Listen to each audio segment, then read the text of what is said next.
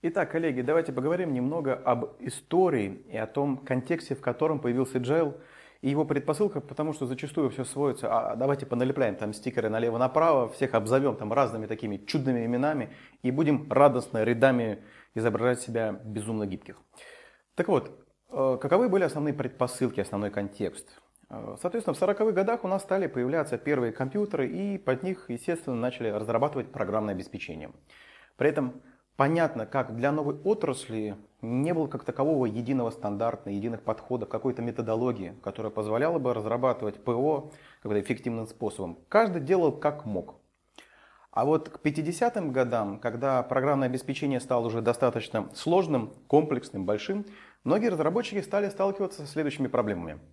Наверное, важный проблем, на который хотелось бы ответить, что в любой момент хочется понять вообще, а в каком состоянии находится наш проект – Потом было совершенно точно непонятно, а как оценить тот объем работы, который нужно выполнить, и тот объем работы, который мы уже выполнили.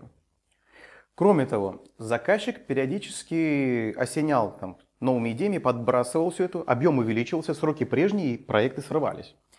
И немало вопросов возникало по поводу надежности как самого программного продукта, который разрабатывали, так и той документации, которую писали под него. И, наверное, ключевая вещь, на которую часто обращали внимание, заключалась в следующем. Ни у разработчиков, ни у заказчика не было никакой гарантии и уверенности в том, что разрабатываемый программный продукт, он будет потом нужен заказчику, и э, самое краеугольное было непонятно, а будет ли он удобен конечному пользователю. И на этом фоне совершенно удивительным образом начал выкристаллизовываться так называемый водопадный подход или waterfall. Но появился он совершенно, знаете, таким странным способом. В 70-х годах э, была опубликована статья Уинстона Ройса, называлась она «Managing the Development of Large Software Systems».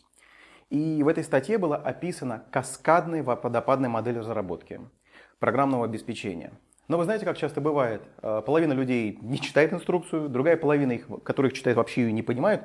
Так вот, в этой статье, в ней основной проблемой было то, что для большинства она показалась вообще дико непонятной и сложной. Но самая первая картинка в ней была, она, знаете, как она взбудоражила воспаленное сознание читателей, и они за нее уцепились как за ключевую идею. В этой первой картинке была показана как раз водопадная модель имени Ройса – которую он критиковал на протяжении всей статьи. Модель была до тупого простая. И как вы знаете, водопад, где идут последовательно фазы, где мы вроде бы как бы красиво, но по факту не совсем так получается. В этой модели есть один изъян. Изъян связан со следующим.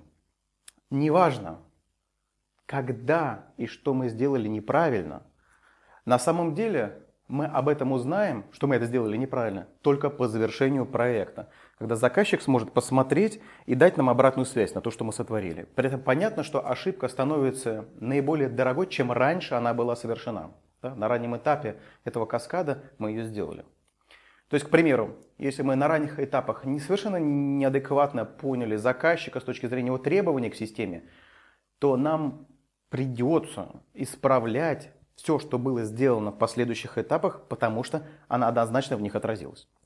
Собственно, поэтому и происходит, что после формальной проверки по техническому заданию у нас происходит так называемая приемка, когда мы напильником догоняем вот эти ошибки, и это приводит к увеличению бюджета, срыву сроков, о которых мы говорили в самом начале проекта. Как альтернатива модели вот этой водопада стала так называемая итеративная разработка. Причем, знаете, основной прикол заключается в том, что она появилась намного раньше, чем вот эта каскадная модель. Еще в 60-е годы, когда НАСА реализовывала свой проект Mercury, они же упоминали об этой модели. А вот применить ее гораздо более масштабно осмелились только уже попозже. В 1987 году Барри Боем сделал описание спиральной модели в статье The Spiral Model of Software Development and Enhancement. Основная идея заключалась в том, что показывали прототипы – и заказчик на ранних этапах уже мог дать обратную связь для того, чтобы как можно раньше скорректироваться. Но при этом оставалась следующая проблема. Проблема первая, она заключалась в следующем. Конечные пользователи получали итоговый результат только в конце проекта. И в итоге это приводило к тому, что их пожелания и ожидания не были учтены. А второй важный момент заключался в том, что доставка ценности пользователям все равно оставалась ну, достаточно медленной. И вот эта спираль, она не позволяла сократить эти сроки доставки ценности конечному потребителю. Следующей ступенькой в развитии подходов к разработке программного обеспечения стала модель Rapid Application Development, RAD. И эта модель также была разработкой Берри Боймом и Джеймсоном Мартином в 1991 году.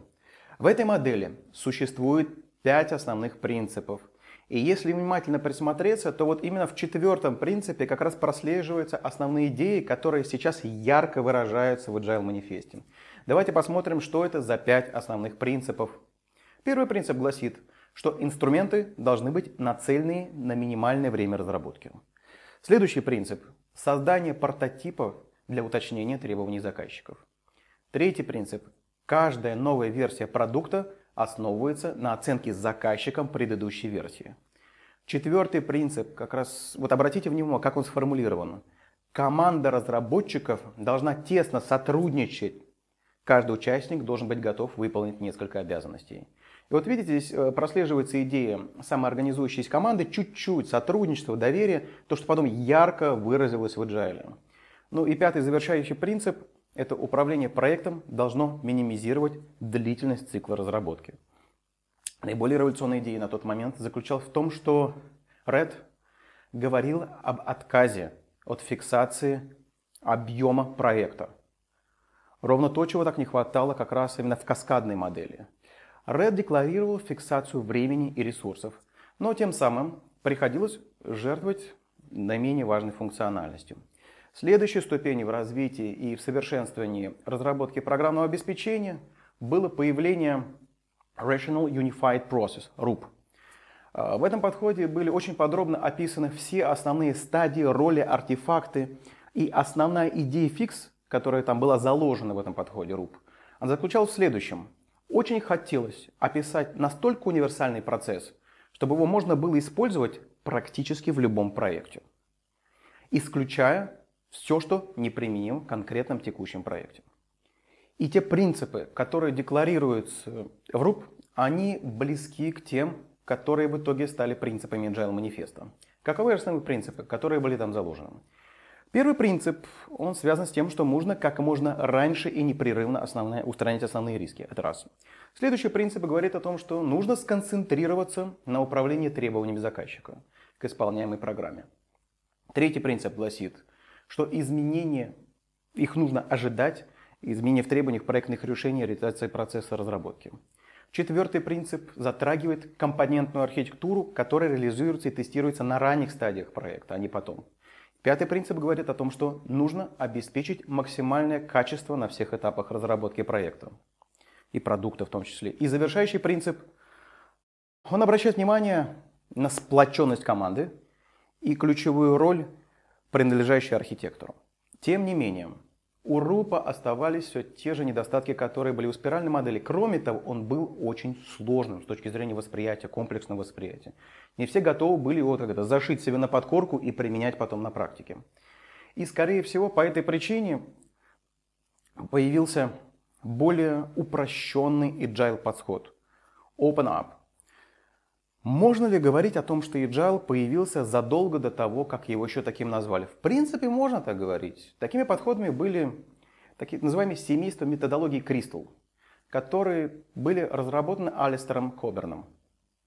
И эта методология была вполне применима к небольшим командам, где-то 6-8 человек, которые локализ... были локализованы в одном там, пространстве, в одном помещении, кабинете и занимаются разработкой программного обеспечения, которое не является критичным для деятельности пользователя.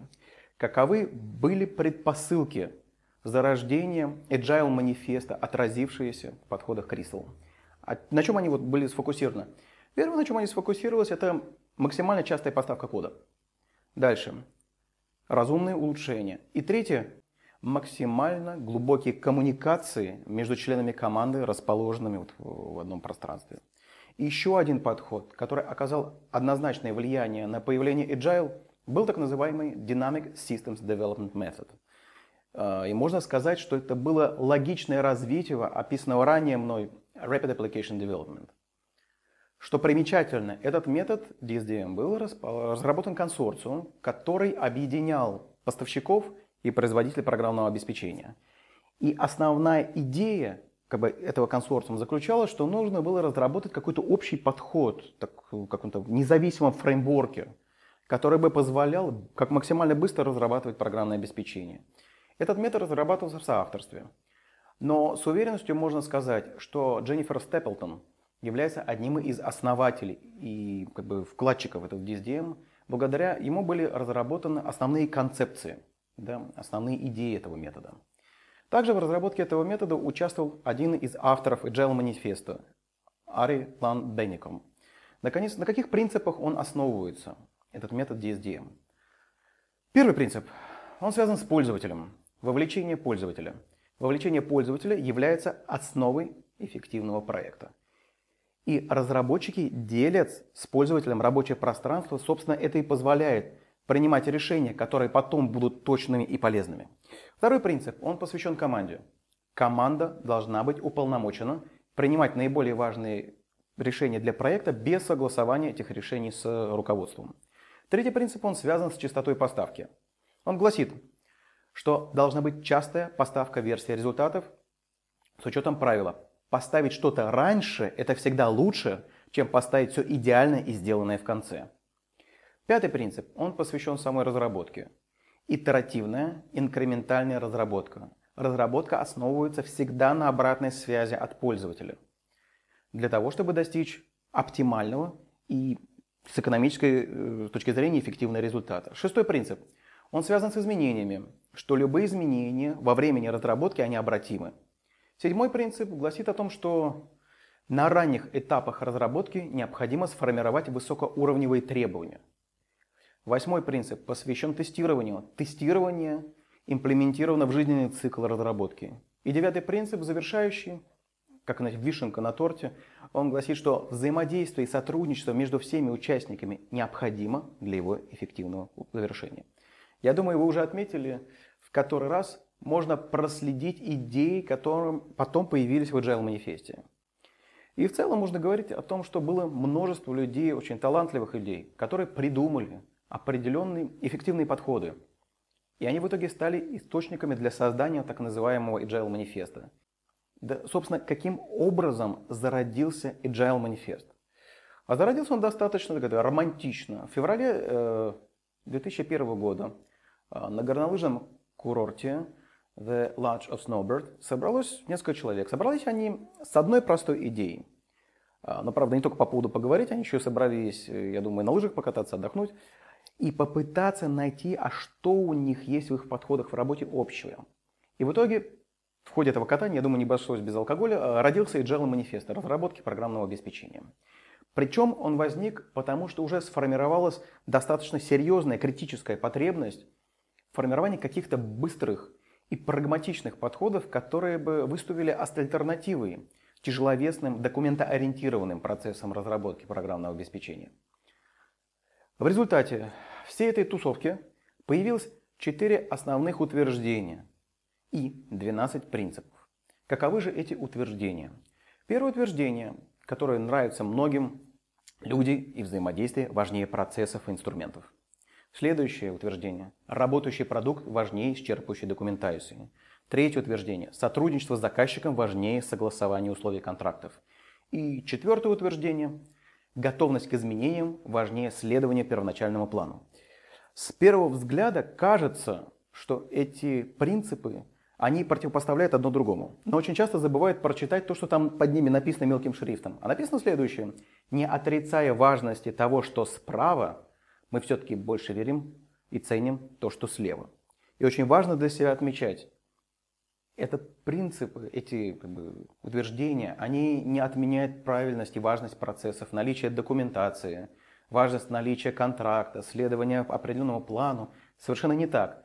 Они просто по-другому расставляют акценты в ходе работы, но не более того. Причем, вы знаете, очень часто бывает так, что ну, к примеру, организация, у них вообще нет никакой документации в работе. И когда они читают, что видят принцип, ребята, так мы же вообще можем без документации фигачить, мы же офигеть какие гибкие. Эти принципы, они основополагающие утверждения. Они идут в противовес так называемым тяжеловесным подходам, документоориентированным подходам, когда все до маразма доведено документирование. А когда ничего нету, то, извините, это не об этом. Дальше, о том, как конкретно вот это все реализовать, это рассматривают в самих принципах манифеста. Я не буду сейчас их зачитывать, потому что они есть в доступе в интернете, спокойно их посмотрите. Интересно подумать, а какие выводы можно сделать из этих принципов. И первая идея она связана с тем, что нам нужно как можно чаще заказчику поставлять работающий функционал. И желательно, чтобы это происходило в конце итерации, а итерации должны быть достаточно короткими, там 1, 2, 3 недельки. Следующая идея, она предполагает, что мы осуществляем очень верхнеуровневое планирование, а детальное планирование мы делаем только на предстоящую итерацию. Для чего мы так делаем? Мы это делаем для того, чтобы те изменения, которые будут происходить в планах, и требованиях, они были максимально безболезненны для заказчика, ну и для конечных пользователей, ну исполнителей в том числе, конечно. Следующая идея, она очевидная, что заказчик и исполнители команды разработки, все основные участники проекта должны максимально плотно общаться друг с другом на ежедневной основе. И акцент делается преимущественно именно на личное общение. Следующая идея, она выражается в том, что если вы захотите, хотите, чтобы люди делали качественный продукт, ну и разработчики делали качественный продукт, и были замотивированы его делать таким, то, наверное, стоит им самим доверить решать, что и как они будут делать, а не планировать за них и навязывать им сверху там, задачи там, и так далее. Отдельное внимание уделяется технической стороне самой работы, так как ни одно процессное улучшение никогда не будет успешным, если у вас инженерная составляющая находится на низком уровне. Ну и под конец завершающая идея, она заключается в том, что мы постоянно развиваемся, мы постоянно отслеживаем, что мы можем делать лучше, что мы можем улучшить в нашем процессе, чему мы можем научиться из того, что мы сделали до того как, и масштабировать это наперед. Что мы сделали хорошо, какие практики мы можем перенести на будущее. Поэтому, если говорить об agile, то правильнее, наверное, говорить, что это определенный способ мышления. И если вы разделяете эти ценности, разделяете этот способ мышления, у вас зашит на подкорке – а, вы следуете этим принципам, то вы будете работать быстрее и качественнее. И Agile из себя представляет своеобразный такой зонтик. Под этим зонтиком расположено множество различных подходов, которые вы можете для себя там увидеть.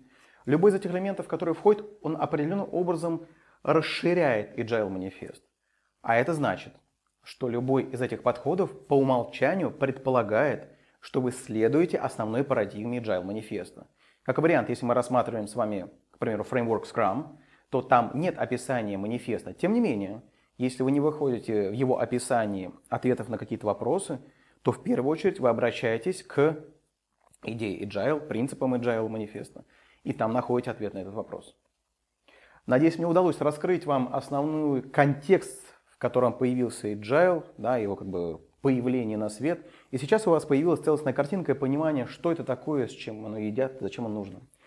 Подписывайтесь на канал. С вами был Михаил Сафонов. Ставьте лайк и до новых встреч.